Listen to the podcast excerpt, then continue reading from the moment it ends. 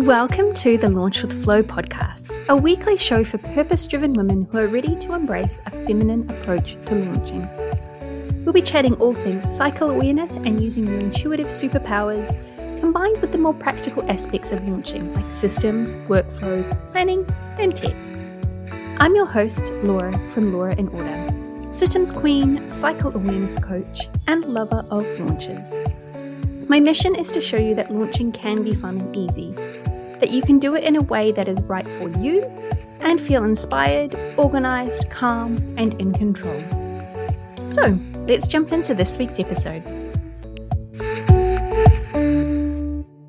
Welcome back to another episode of the Launch with Flow podcast.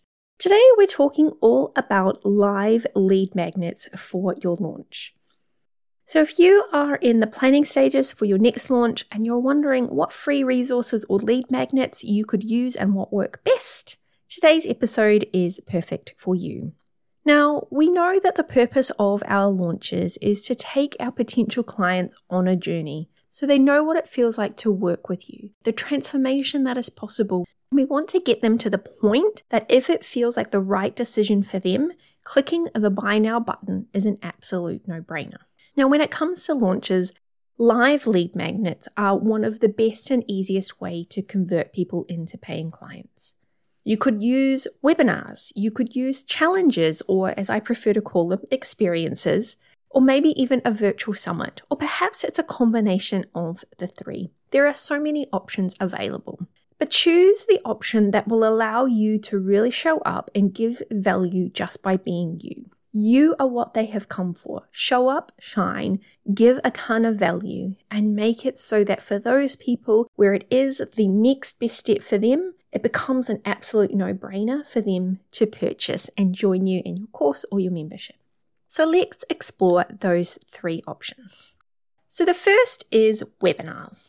Now, webinars, or you may prefer to call them a free training or a workshop or a masterclass, call it whatever you like. Totally fine by me. Webinars are by far the simplest and the easiest when it comes to comparing them against challenges and summits. So, if this is your first launch, or maybe you're really early into running webinars and that kind of thing, they are definitely the best place to get started. So, why are webinars so good? Well, as I said, they're really quick and easy to set up and run. They don't require a big amount of energy to get the tech up and running and everything all into place. Webinars are also great for having that live engagement, that conversation, building those relationships with your audience. And we know that when people can interact with you, you're a real life person that they have access to, they're going to have a higher chance of converting into paying clients, obviously, if it makes sense for them. And the beauty of a webinar is that once you've set it up and you've run it once, you can deliver it again and again. So you can use it again for your next launch if you want to. You've got all of the collateral, all of the sign up pages, the emails, the slides, everything's there. You might tweak it, update it, improve it, but everything is already there and ready to go, and it just becomes so much easier. So, webinars are a great place to start. But there are some downsides to webinars as well. Webinars are, of course, time limited. I normally suggest keeping them to about an hour. Any longer, and I think people tend to switch off. And I don't know about you, but I've definitely signed up for webinars in the past, anticipating that they would be about an hour, and they have gone on and on and on. Or perhaps you signed up, couldn't attend live, go to watch the replay, and realize that it's over two hours. Now, I know that people think that they're giving all of this value and it's really amazing, and I'm sure it is, but if you've got two hours worth of content to deliver in a webinar, it should probably be either created as a challenge, which we'll talk about in a moment, or maybe split up into a couple of webinars. Be respectful of people's time and attention. Now, one of the other cons of running a webinar is that, of course, you pick a time and a date, and not everyone can turn up live, particularly when you have a global audience and you need to cater for all of those different time zones.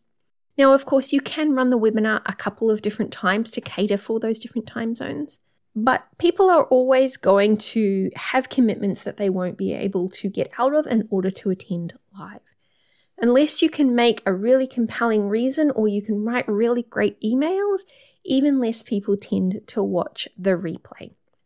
Now, as I said, if you're just starting out, this is your first launch and you've never run live lead magnets before, webinars are a really great place to start. So, the second option is running a challenge, or as I said, I prefer to call them experiences. The word challenge inherently has this energy of being hard or difficult or something that people have to overcome.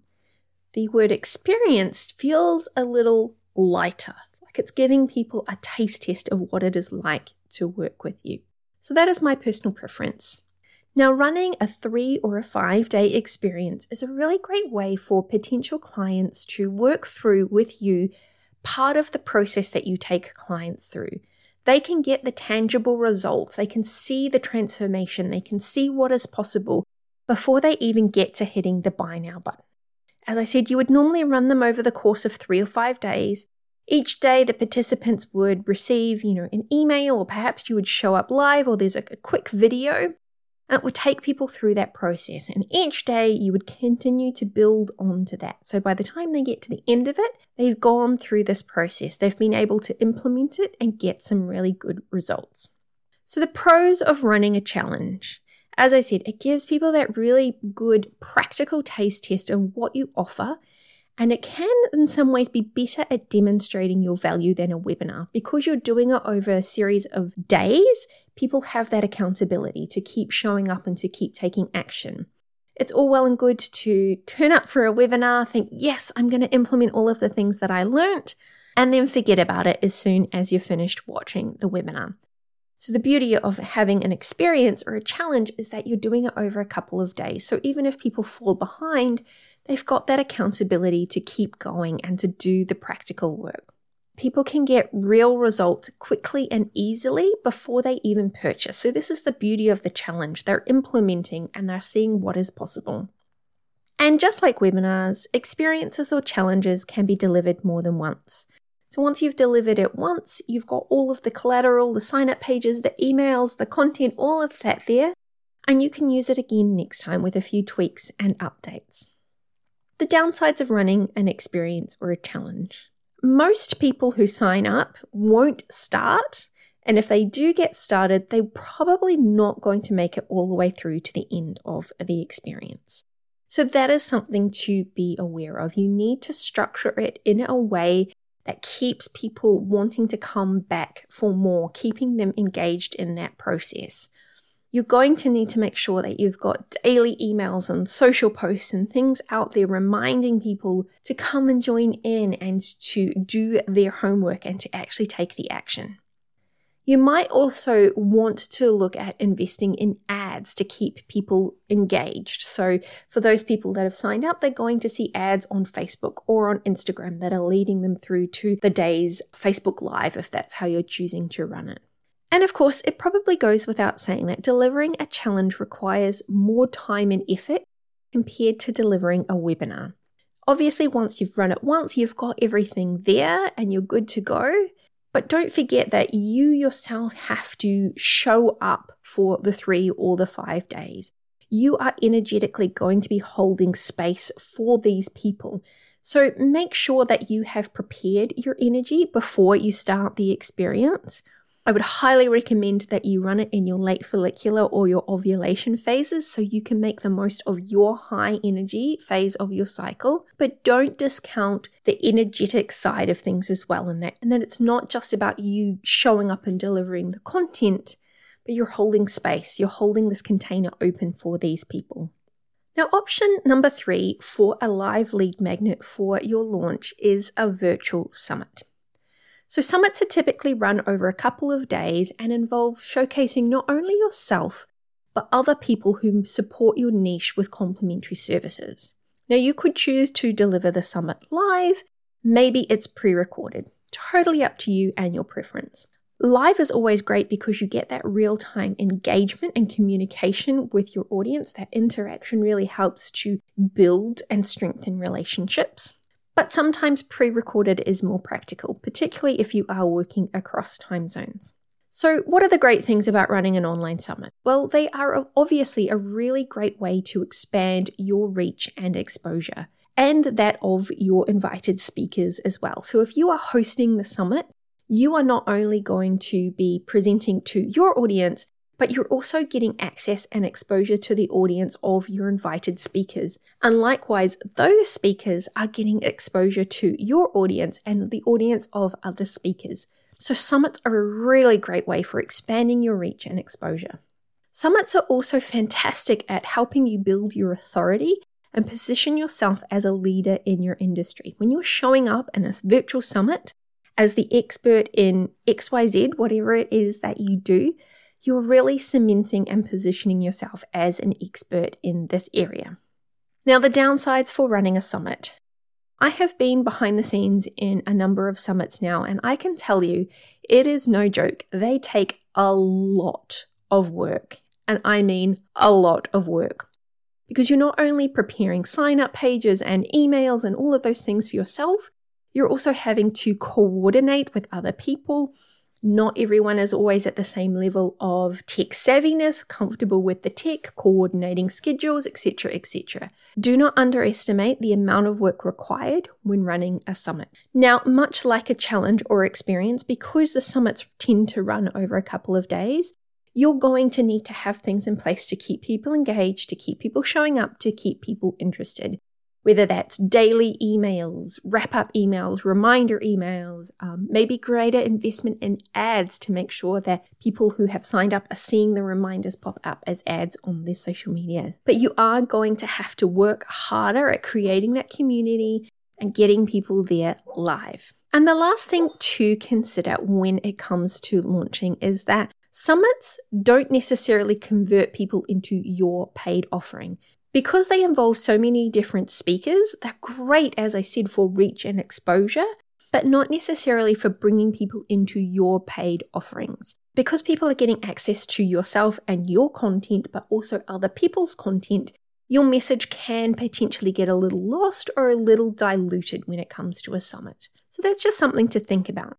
Maybe a summit is a great list building activity that you take on between your launches to grow your reach and exposure and your list before you actually head into a specific launch.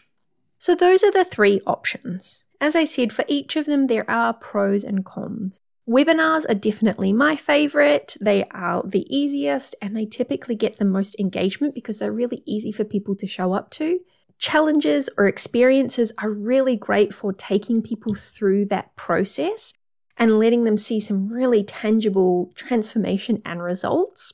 And as I mentioned, summits are great for reach and exposure and getting in front of new audiences.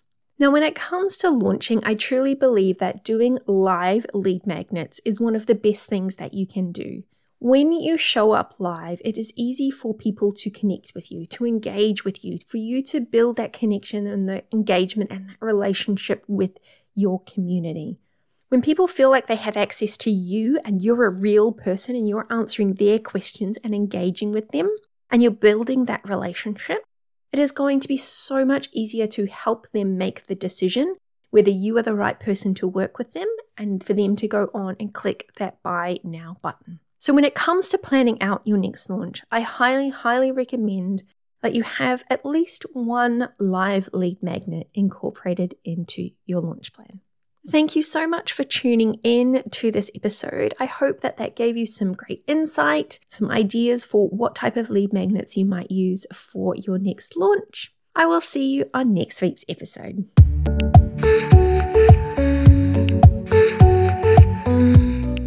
Thanks so much for tuning in to this episode of the With Flow podcast.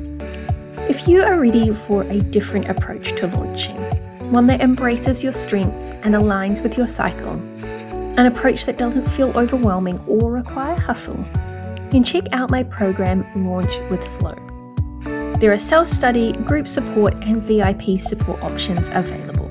You can find all the details at launchwithflow.com.